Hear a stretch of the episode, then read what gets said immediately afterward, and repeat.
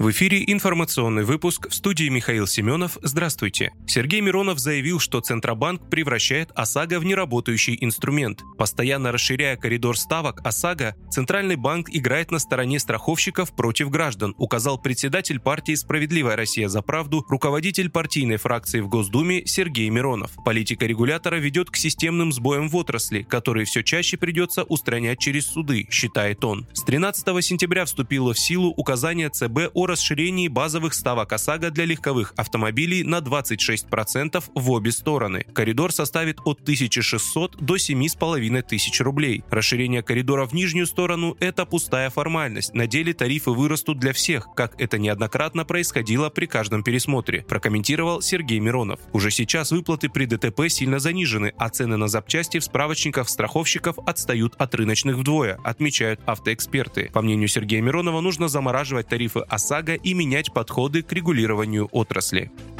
Кремль высказался об украинских гарантиях безопасности. Гарантии безопасности Украине может дать лишь руководство Киева. Об этом высказался официальный представитель Кремля Дмитрий Песков, пишет ТАСС. Ранее пресс-секретарь президента заявил, что Россия отреагирует негативно, если киевский проект по гарантиям безопасности будет подписан. Это лишний раз акцентирует актуальность и необходимость спецоперации для обеспечения безопасности и национальных интересов, добавил Песков.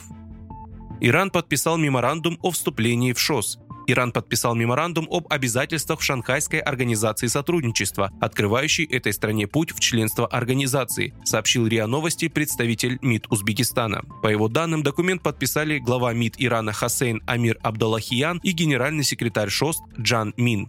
Процедура вступления Исламской Республики началась еще на саммите в Душанбе в сентябре 2021 года. Накануне Египет и Катар подписали меморандумы о получении статуса партнеров по диалогу. Ранее в Самарканде начался двухдневный саммит ШОС.